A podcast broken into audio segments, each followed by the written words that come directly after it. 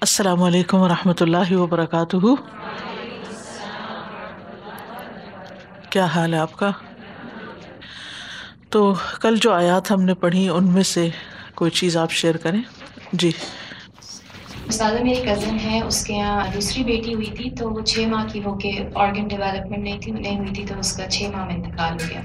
جب بچی پر سکرات تھی تو میری کزن جو ہے اس پاس ہی کھڑی تھی نا، کیونکہ ایک ماں کی تو اٹیچمنٹ ہوتی ہے۔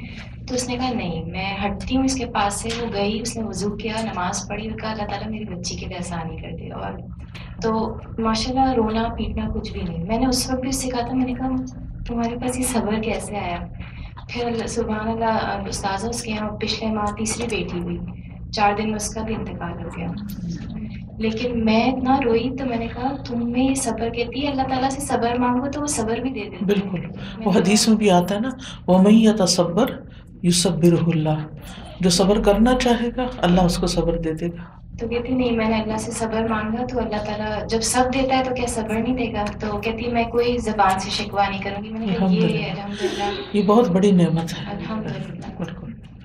استاذہ، جیسے یہ سسٹر کہہ رہی ہیں ایکچولی ہماری زندگی تو ہے ہی یہ کہ اللہ سبحانہ و تعالیٰ ہمیں ضرور ضرور ان چیزوں سے آسمائیں گے۔ لیکن جب اللہ سبحانہ و تعالیٰ نے یہ بھی وعدہ کیا ہے کہ ہر مشکل کے بعد آسانی ہے، اور وہ آسانی ہمیں اس مشکل کے اندر سے ہی ملتی ہے۔ اور جب ہمیں یہ سمجھ آ جاتی ہے کہ اللہ سبحانہ و تعالیٰ نے ہمیں امتحان کے لیے پیدا کیا، اور اسی میں ہماری جو ہے وہ آزمائش ہے، تو دنیا کی زندگی جو ہے وہ آسان ہو جاتی ہے ہمارے لیے۔ تو جب ہمیں مشکلوں کے بعد آسانیاں ملتی ہیں تو میں نے یہ بھی دیکھا ہے کہ ہم شکر بہت زیادہ ادا کرتے ہیں۔ جو نیمتے ہمیں فار گرانٹیڈ ہوتی ہیں ان پہ بھول جاتے ہیں۔ جی۔ بالکل۔ کل حضرت حاجرہ کا جو ذکر ہوا تو اس پہ میں اپنی بیٹی سے بات کر رہی تھی بیٹی اور داماد سے کہ دیکھو پیرنٹنگ کے نا بہترین مثال ہے حضرت حاجرہ اور حضرت ابراہیم۔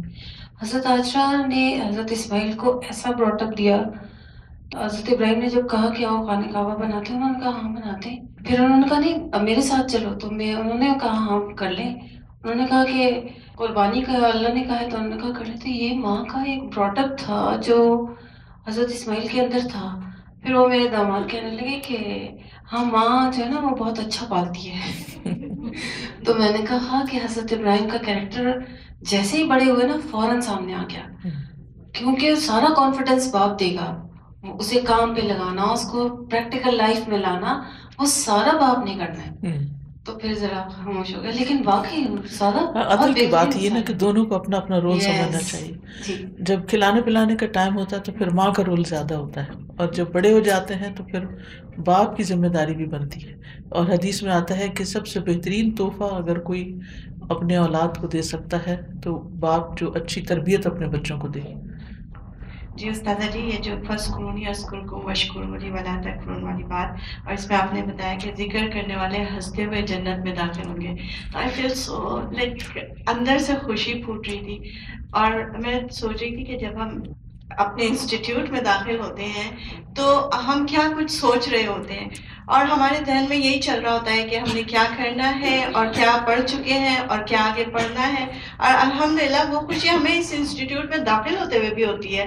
تو انشاءاللہ ایک اس کا تو کوئی مثل نہیں ہے لیکن بہرحال زندگی میں جیسے ہم اپنی زندگیاں گزارتے ہیں ویسے ہی اللہ تعالیٰ وہاں پہ بھی کیونکہ اللہ کا ذکر بہرحال انسان کو اطمینان دیتا ہے خوشی دیتا ہے۔ جس یہ آیت نمبر ففٹی ایٹ اور ففٹی نائن آلویز مجھے یاد دلاتی ہے ودخل الباب سجدہ اللہ سبحانہ و تعالیٰ نے ہمیں اس ملک میں لایا ہے۔ تو اللہ کی مرضی سے ہم بیٹھے ہیں لیکن اگر ادھر آ کے ہم اپنے اللہ کو بھول جائیں گے اور ڈالروں کے پیچھے پڑ گئے۔ جی کہیں پر بھی یہاں ہو یا کہیں بھی یعنی جہاں بھی انسان جائے اللہ کا بندہ بن کے جائے۔ اللہ کی اطاعت نہ بھولے۔ سستی ہم کو اپنے لیے صرف اللہ سے ہدایت کی دعا مانگنی چاہیے کہ اللہ تعالیٰ ہمیں صبر قناعت سب کچھ دے۔ مگر اللہ سے جب تک مانگیں گے نہیں تو اللہ تعالیٰ ہمارے دل میں آج مانگنے کی بات بھی آ رہی ہے نا دعا کی بات۔ استاذہ میں اسی آیت پر غور کر رہی تھی۔ ولا نبلو ونکم کہ زندگی میں جو آزمائشیں اور پریشانیاں آتی ہیں تو اس پہ انا للہ و انا الہی راجعون کر دیں۔ تو اس سے بہت سکون اور اطمینان ملتا ہے اور جو نعمت اللہ سبحانہ تعالیٰ نے ہمیں دی ہے اس پر چلتے رہنے میں جو ہے بہت بڑی دوڑ پہ لگے رہتے ہیں۔ بالکل۔ الحمد للہ استاذہ یہ جو آیا نمبر 164 ہے انا فی خلق السماوات والارض اس میں اس وقت جب یہ مشرقین کو یہ بتایا گیا تو انہوں نے یہ سن کے صاف انکار کر دیا۔ ہم لوگ ابھی مانتے ہیں، ان سب سائنس کو مانتے ہیں، اللہ تعالیٰ کو بھی مانتے ہیں، مگر بغیر سوچے سمجھے ساتھ اتنی بڑی شرک کرتے ہیں۔ مجھے ایک واقعہ یاد آیا۔ میں پچھلے دنوں اپنی فرینڈ کے گھر گئی ہوئی تھی، اس کا بیٹا بیمار تھا۔ تو اس کے ہسبینڈ مجھے کہنے لگے کہ آپ کو پتہ ہے، کراچی میں ایک کوئی پیر صاحب ہیں اور ان کی قبر ہے۔ انہوں نے کراچی کو سیلاب سے ڈوبنے میں بچایا ہوا ہے۔ یہ لوگ وہاں بلیو کرتے ہیں۔ تو جب کل یہ آیا پڑھے تھے تو مجھے ایک دم وہ خیال آیا کہ ہم مانتے ہوئے بھی نہیں مان رہے۔ بالکل۔